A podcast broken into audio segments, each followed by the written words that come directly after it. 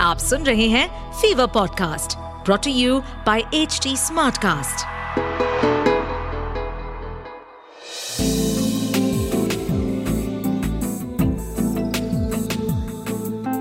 एक अधूरी कहानी एक अधूरी कहानी कहानी वाला देव के साथ दिसंबर के वक्त ठंड के चलते हिमाचल प्रदेश घूमने ज़्यादा लोग तो नहीं जाते।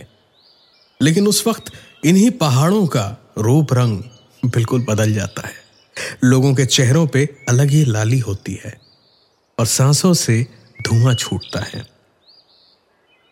वहीं पे कुल्लू और चंबा के बीच एक छोटा सा गाँव पड़ता है, जहाँ खंपा जनजाति के लोग रहते हैं।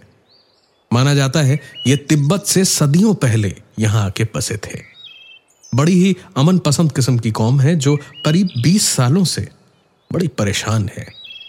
आज उन्नीस है, और इनकी दर्द भरी कहानी शुरू हुई थी 1976 से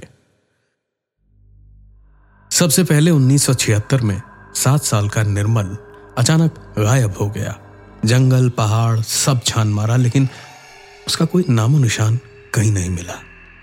लोग इसे एक बुरा सपना समझ के भूले ही थे कि अगले साल दिसंबर के महीने में फिर एक सात साल का बच्चा गायब हो गया। और ऐसे ही हर साल दिसंबर में सात साल का एक ना एक बच्चा गायब होता रहा। सर्दियों में इस गाँव का स्वरूप बिल्कुल बदल जाता था। डर और मातम की चादर से ढका रहता था यह गाँव। किसी ना किसी तरह की नई अफवाह हर साल सुनने में आ जाती थी। इस बार एक आत्मा की अफवाह फैली हुई थी और बड़े बूढ़ों का मानना था कि ये उनकी वन माता है जो सजा दे रही हैं।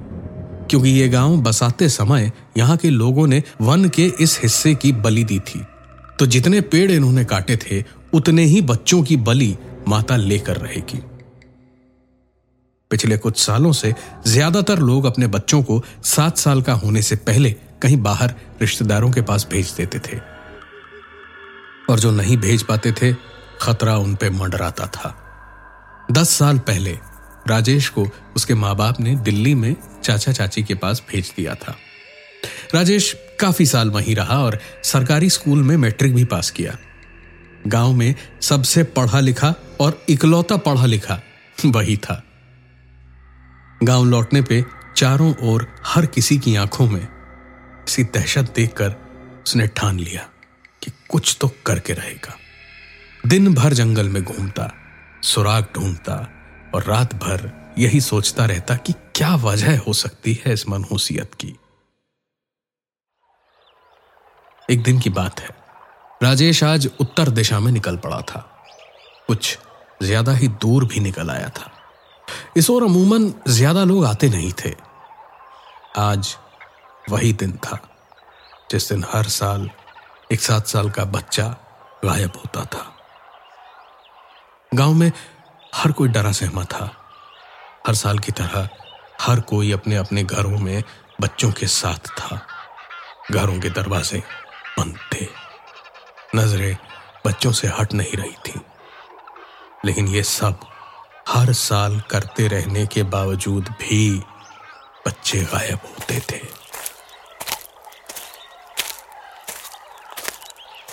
राजेश उत्तर दिशा में आगे बढ़ते बढ़ते जंगल से बेहद घने जंगल में पहुँच चुका था और सूखे पत्तों पे पड़ते कदमों की आवाज़ अचानक बदलकर पत्थर पे पैरों की आवाज़ बन गई।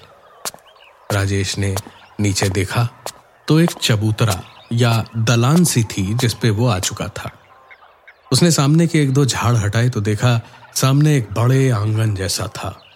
बहुत बड़ा, किसी महल के आँगन जैसा। और काफ़ी दूरी पे एक बड़ा लेकिन खंडहर सा बन चुका मंदिर जैसा कुछ लग रहा था। राजेश उस ओर बढ़ा और बढ़ते बढ़ते उसने ध्यान दिया तो पाया, यहाँ झाड़ियों को पार करते ही जंगल की आवाज़ें बंद हो चुकी थी।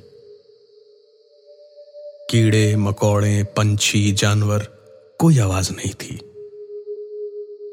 ठंड भी अचानक कम हो गई थी। जैसे उस झाड़ के पार से पूरे मंदिर तक कोई कवच बना हो। राजेश बढ़ते बढ़ते मंदिर की इमारत की चौखट के पार पहुँचा तो देखा, सामने एक प्रतिमा थी, जो वन माता की तो बिल्कुल नहीं हो सकती थी। बहुत बड़ी, बहुत ऊँची प्रतिमा थी। इक्कीस सर थे उसके और बयालीस हाथ और हर दो हाथों से एक सर पकड़ा हुआ था। सर एक बच्चे का। सिर्फ़ दो हाथ खाली थे, जिन्हें देख के लग रहा था कि इनमें भी एक सर था या शायद आज इन्हीं में एक सर आने वाला था। राजेश का गला मूर्ति को देखते ही सूखने लगा। उसे समझ नहीं आ रहा था कि ये हो क्या रहा था। आज तक कभी इस मंदिर की बात किसी ने की क्यों नहीं? ये मूर्ति है किसकी? ये इतने सारे सर है किनके? अब राजेश करे तो क्या करे? एक पल में जैसे उसके सारे सवालों के जवाब उसने खुद ही सोच लिए। इधर उधर कुछ ढूँढने लगा राजेश और अचानक एक बड़ा सा पत्थर उठाकर उस मूरत पे फेंक के मारा। पत्थर मूरत के काफ़ी पास तक पहुँचा तो ज़रूर, लेकिन मूरत को छूने से पहले ही जैसे किसी अदृश्य चीज़ से लड़ा और कांच की तरह चकना चूर हो गया। राजेश इतना तो समझ गया था कि आज ही ये दो खाली हाथ भरने थे और यही मूर्त वजह थी इतने सालों से बच्चों के गायब होने की। लेकिन राजेश आज ये होने देने वाला नहीं था। वो रोज पूरी तैयारी के साथ निकलता था। टॉर्च निकालकर उसने मूरत को ध्यान से नीचे से ऊपर देखना शुरू किया। और अभी तक जो चेहरा साफ़ नहीं था, अब टॉर्च की रोशनी में दिखाई दिया। किसी इंसान या इंसानी देवता या राक्षस का भी चेहरा नहीं था। यह चेहरा इतना भयानक था कि किसी इंसान या इंसानी देवता का तो दूर कोई राक्षस भी इतना भयानक नहीं हो सकता था। हर एक हथेली में उंगलियाँ बारह बारह थीं। इक्कीस के इक्कीस सर, सारे चेहरे अलग, और कोई भी चेहरा पृथ्वी के किसी भी जीव, जंतु, राक्षस, इंसान किसी से नहीं मिलता था। राजेश मूर्ति को देखते देखते दो कदम पीछे हटा तो देखा दिल की जगह पर एक जोड़ी हाथों के पीछे कुछ चमक रहा था। उसने ध्यान से देखा तो वहाँ एक बड़ा हीरे जैसा कोई पत्थर था, जिसके अंदर कुछ लाल रंग के पानी जैसा था, जो धड़कते दिल की तरह इधर उधर हो रहा था पत्थर के अंदर। राजेश ने इधर उधर टॉर्च मारी तो वो और सहम गया। आठ ढांचे और थे, जहाँ ऐसी ही आठ मूर्तियाँ और थीं, जिनके खुद के सर और उनके हाथों में पकड़े हुए सर सब अजीब थे। राजेश को समझ के भी जैसे कुछ समझ नहीं आ रहा था। दिल मानना नहीं चाह रहा था।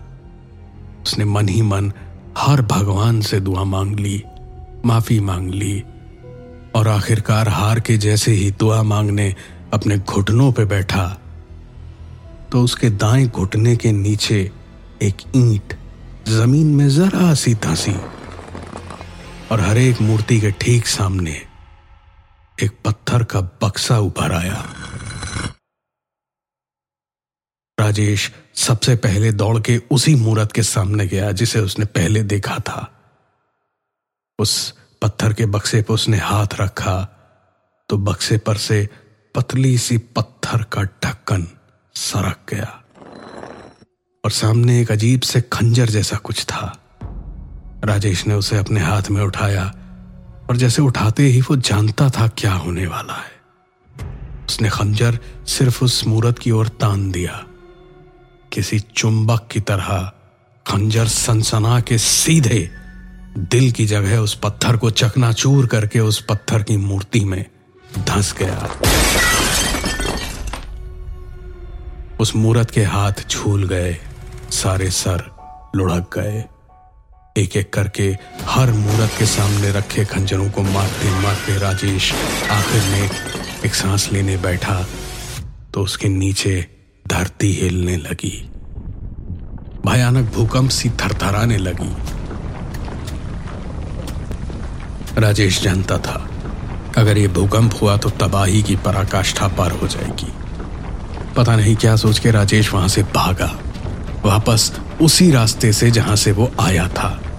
राजेश भागता भागता जैसे ही पथरीले रास्ते से वापस सूखी पत्तियों पे पहुँचा तो देखा वो पूरी की पूरी इमारत हवा में थी। जिस आँगन से वो अंदर गया था, वो एक आँगन नहीं बल्कि एक गोल तश्तरी सी थी, जिसके ऊपर वो इमारत थी। और भूकंप सिर्फ़ उतनी ही जगह पे था, क्योंकि वो धरती से ऊपर उठ के उड़ रहा था। जंगल वैसे का वैसा शांत था और वो सब कुछ अब धीरे नहीं, बहुत ज़ोर से काँप रहा था और फिर एक अजीब सी ज़ोर की आवाज़ हुई और सैकड़ों साल पुराने हज़ारों पेड़ों और उनकी जड़ों को ज़मीन से उखाड़ता हुआ वो पूरे का पूरा मंदिर हवा में उठा और फिर इतनी रोशनी फैली जैसे सूरज धरती पे आ गया हो।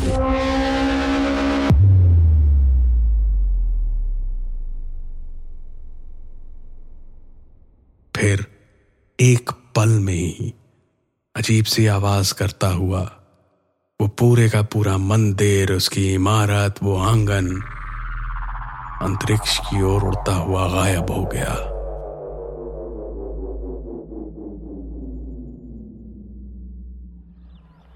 राजेश पलटा तो देखा बीस लड़के जो खो गए थे। उसके पीछे खड़े थे। सबके सब इसी मूर्ति की तरह चुपचाप खड़े थे। आसमान देखते हुए। बस एक इक्कीसवां लड़का था जो रो रहा था। शायद आज उसी की बारी थी।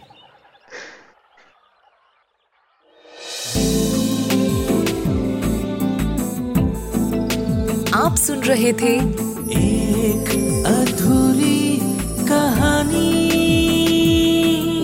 कहानी वाला देव के साथ प्रेजेंटेड बाय फीवर नेटवर्क इस पॉडकास्ट पर अपडेटेड रहने के लिए हमें फॉलो करें एट एच डी हम सारे मेजर सोशल मीडिया प्लेटफॉर्म्स पर मौजूद हैं।